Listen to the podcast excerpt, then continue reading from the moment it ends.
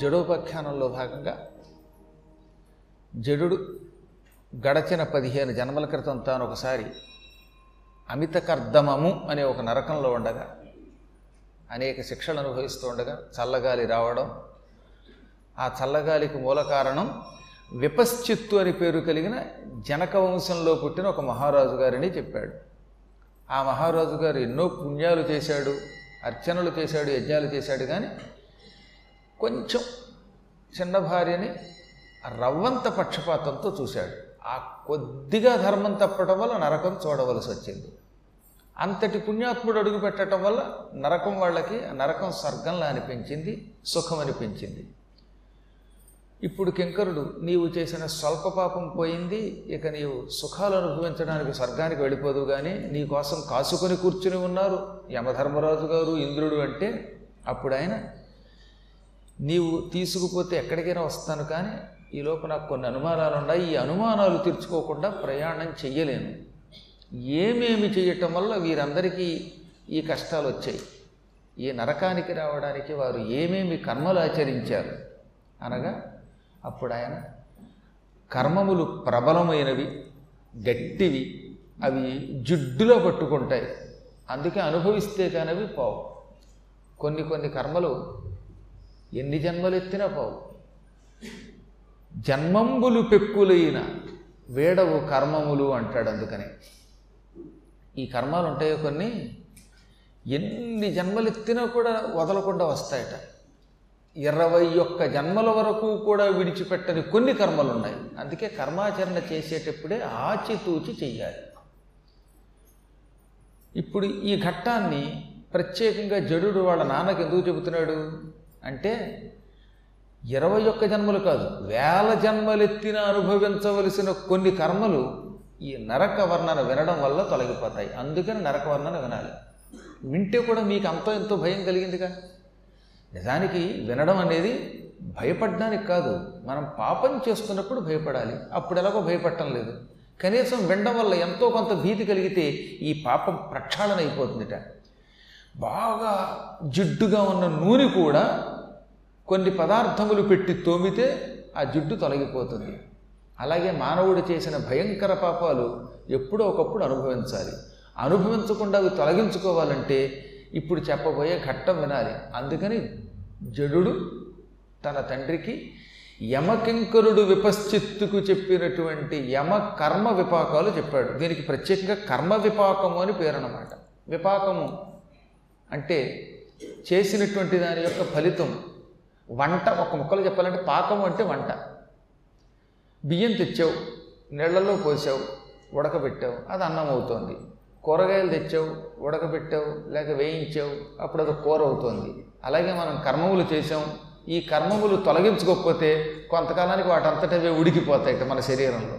ఈ ఉడికిపోయిన ఆహార పదార్థాలు కడుపులోకి పోయి మనల్ని నాశనం చేయకుండా ఉండాలంటే ఈ కర్మ విపాకాన్ని తొలగించుకోవాలి. దుర్భిక్షాదేవ దుర్భిక్షం క్లేశాత్ క్లేశం భయాత్ భయం. చేసిన పాపాల వల్ల పాపాత్ములకి రోజు రోజుకి కరువు వచ్చి పడుతుంది. కష్టాల మీద కష్టాలు వచ్చి పడతాయి. చివరికి మృత్యువుని పొందుతూ ఉంటాడు. దరిద్రాహ పాపకర్మిణ.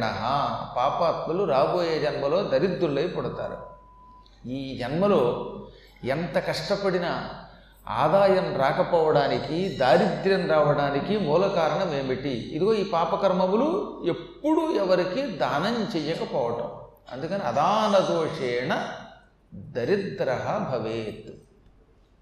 దరిద్ర దరిద్రుడు అదానదోషేణ ఎవరికి దానం చెయ్యకపోయిన పాపం వల్ల ఎప్పుడూ ఎవరికీ చేతిలో ఏమీ పెట్టకపోవటం వల్ల ఆ దోషముతో భవేత్ అవుతాడు దరిద్రుడు అవుతాడు అందువల్ల ఎంతో కొంత దానం చెయ్యాలి. పాపాత్ములు తాము చేసిన పాపాల వల్ల దానములు చేయకపోవటం వల్ల దానం చేయకపోవటమే కదట. దానం చేసేవాడిని చెయ్యకుండా చేసే దుర్మార్గులు కూడా దరిద్రులై పడతారు. చేయకపోతే ఒక గొడవ. కొంతమంది ఉంటారు చేసేవాడు కూడా ఎందుకు వచ్చిందండి? దానికి దీనికి దానం చేస్తానంటావు. ఆ డబ్బు ఫిక్స్డ్ డిపాజిట్ చేసి నీ పిల్లలు కట్టే పెడితే రేపు పొద్దున ఉపయోగపడుతుంది అంటారట అటువంటి వాళ్ళు కూడా దరిద్రులై పడతారు. గతిం నానావిధం యాంతి జంతవ కర్మబంధనాత్. కర్మ ఒక తాడై మనిషిని కట్టేస్తుంది. పూర్వం అడవులో జంతువుల్ని పట్టుకోవడానికి ఉరులు అని పన్నేవారు. అంటే ఏమిటనమాట ఒక తాడుకి ముడి వేస్తారు. ఆ ముడి మృదువుగా ఉంటుంది వదులుగా ఉంటుంది. జంతువు అందులో కాలు పెట్టగానే టక్కన ఆ కాలు కొన్న తాడు ముడి బిగుసుకుపోయి ఆ జంతువు కాలు దాంట్లో ఇరుక్కుపోతుంది. దానికి ఊరి అని పేరు. ఒక్కొక్కప్పుడు చెట్టుకు ఆ తాడులో వేళ్ళాడగడతారట కిందకి తాడు వేళ్ళాడుతుంది ఒక ఉరితాడులాగా జంతువు పరిగెత్తుకుంటూ వచ్చిందంటే దాని మెడక తగులుకుంటుంది. తగులుకోగానే బిగుసుకుపోతుంది. బిగుసుకుపోతే అది కదలలేదు. ఒక్కొక్కప్పుడు చచ్చిపోవచ్చు లేదా అలా గింజుకొని ఉండొచ్చు. అప్పుడు బోయేవాడు దాన్ని పట్టుకుపోతాడు. ఈ ఉరులు జంతువులను ఎలా బంధిస్తాయో వాటి మెడకో కాలుకో బిగుసుకుపోయి వాటిని కదలలేకుండా చేయడం కానీ లేక ప్రాణం తీసి కానీ ఎలా ఏడిపిస్తాయో మానవులకు కూడా కర్మములు ఇలా బంధములై పట్టి పీడిస్తాయి. ఈ కర్మబంధాల నుంచి బయటపడడం అంత తేలిక కాదు. అదే పుణ్యాత్ములైతే ఉత్సవాదోత్సవం యాంతి. రోజు రోజుకి ఉత్సవములు సుఖములు పొందుతారు. చేసిన పుణ్యముల వల్ల దినదినము అభివృద్ధి పొందుతారు. బ్రతికినంతకాలం సుఖ సంతోషాలతో జీవిస్తారు. స్వర్గాత్ స్వర్గం సుఖాత్ సుఖం. సుఖాల మీద సుఖాలు. చివరికి శరీరం విడిచిపెట్టాక కూడా స్వర్గమే పొందుతారు. మొత్తం మీద బతికున్నప్పుడు స్వర్గ సుఖాలే. శరీరం విడిచిపెట్టాక స్వర్గ సుఖాలే పొందుతారు పుణ్యమూర్తులు. ఎవరెవరు అటువంటి పుణ్యమూర్తులు? శ్రద్ధదానాశ్చ దాంతాశ్చ ధనదాహ శుభకారిణ. శ్రద్ధతో భగవత్ కథ వినేవాళ్ళు. శ్రద్ధతో అర్చన చేసేవాళ్ళు శ్రద్ధతో దానం చేసేవాళ్ళు శ్రద్ధతో భగవద్ భజన చేసేవాళ్ళు. అంటే దేవతా కార్యక్రమాలు మంచి పనులు మొత్తం మీద శ్రద్ధతో చెయ్యాలి. మనస్సు లగ్నం చేసి చెయ్యాలి. ఇలా చేసిన పుణ్యాత్ములకు ఎప్పుడూ శుభములే వస్తాయి. ఎందుకు ఇన్నిసార్లు శ్రద్ధతో చేయాలంటున్నాడు మనకి తెలియకుండానే మన మనస్సు అనే కోతి ఎక్కడికెక్కడికో వెళ్ళిపోతూ ఉంటుంది. రామారామ అంటూనే ఉంటాడు మనస్సు ఎక్కడికో వెళ్ళిపోతున్నమాట దాని మీద దృష్టి ఉండదు. ఒక్కొక్కప్పుడు చూస్తూ ఉంటాం మనం. నవగ్రహాలకి అర్చన జరుగుతోంది. పాపం అర్చకులు వారు ఆచమనం చేయండి అంటున్నారు. ఆయన ఆచమనం చేయండి అంటే ఇంతలో ఒక ఆయన బయటికి వెళ్ళి హలో అంటాడు ఫోన్ మాట్లాడతాడు. ఇంకేం చేయిస్తారు చెప్పండి ఆయన? పూజ? రేపు పొద్దున ఏదైనా వస్తే ఆయన చేయించలేదని ఆయన మీద పడ్డం. నువ్వు ఆచమనం చెయ్యంటే ఆచమనం చెయ్యు ఫోన్లో మాట్లాడుతూనే ఉంటావు మన కళ్ళ ముందు పడుతూనే ఉంటారు కదా ఇలాంటి వాళ్ళు. ఒక్కొక్కసారి అటువంటి వాళ్ళు చూస్తే ఏం మనుషులు రా వీళ్ళు? ఒక్క ఐదు నిమిషములు ఒక పది నిమిషములు అర్చనా సమయంలో ఫోన్ మాట్లాడకుండా ఉండలేరా? ఉండొచ్చు కానీ ఉండరు. ఆ ఫోన్ మాట్లాడకపోతే ఏదో కొంప ములిగిపోయినట్టు భావిస్తాడు. ఫోను మాట్లాడకపోతే కొంప ములగదు మాట్లాడితే కొంప ములుగుతుంది. అది మర్చిపోతున్నాడు వీడు దేవాలయములో ఉన్నంత వరకు ఇతరులతో సంభాషించవద్దన్నారు. వ్యర్థవాదా దేవాలయంలో ఏమేం చేయకూడదు? అంటే అనవసర ప్రసంగం చేయకూడదు. ఎవరితో వాదించద్దు. ఎవరితో ఎక్కువ మాట్లాడొద్దు. కబుర్లొద్దు. గుళ్ళోకి వెళ్ళినప్పుడే మీరు బాగున్నారా? మీరు బాగున్నారా? మీ అమ్మాయి పెళ్ళి కుదిరిందా? అబ్బాయి పెళ్ళి కుదిరిందా? ఇవన్నీ నీకు ఎందుకు అసలు?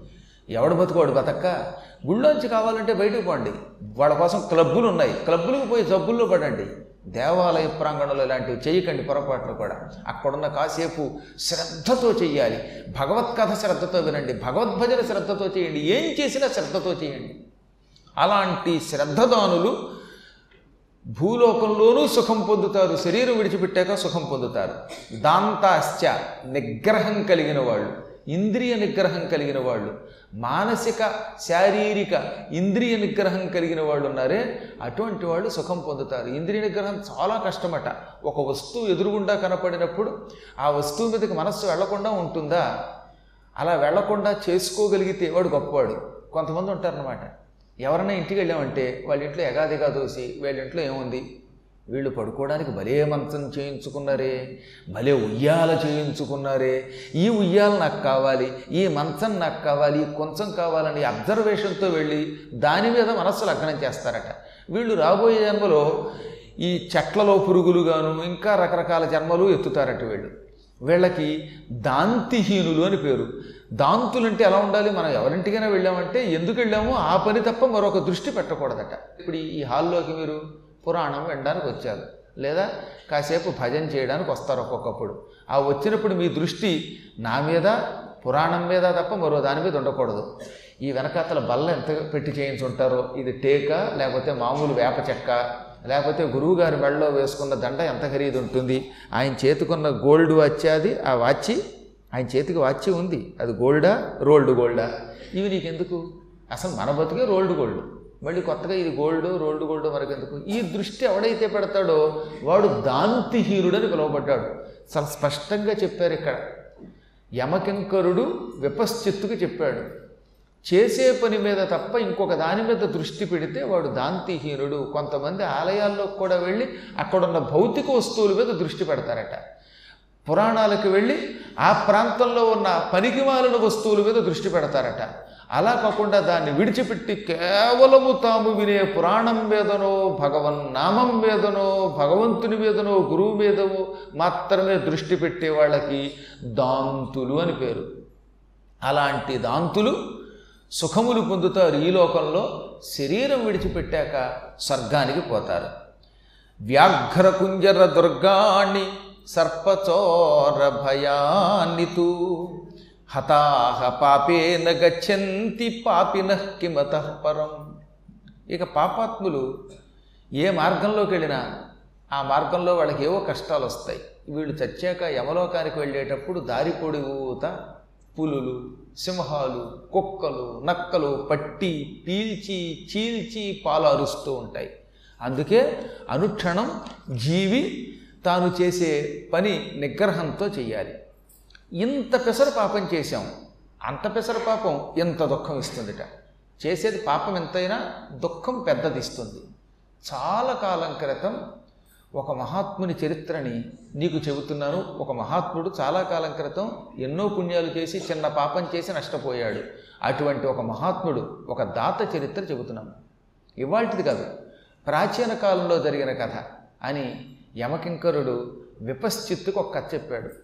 ఒక ఆయన నిత్యం అన్నదానం చేసేవాట.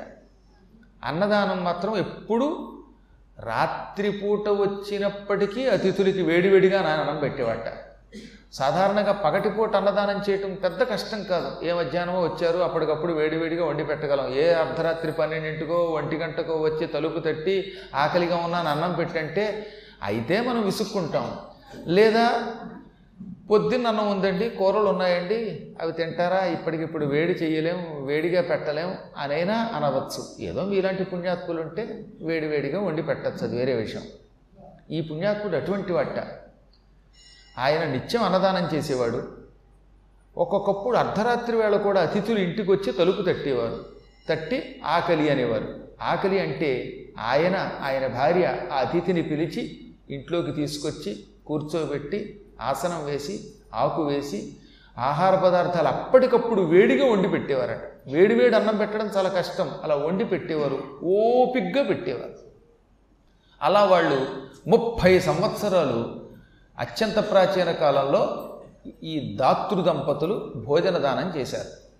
అన్నదానం చేసే పుణ్య దంపతులు ఒక రోజు రెండు రోజులు కాదు ముప్పై ఏళ్ళు అన్నదానం చేశారట. ఈ ముప్పై ఏళ్ళు విసుక్కోకుండా అన్నదానం చేశారు. ఎప్పటికప్పుడు వేడివేడిగా వడ్డించారు. పాచిపోయినవి పాడైపోయినవి ఎంగిలి పదార్థాలు పెట్టలేదు.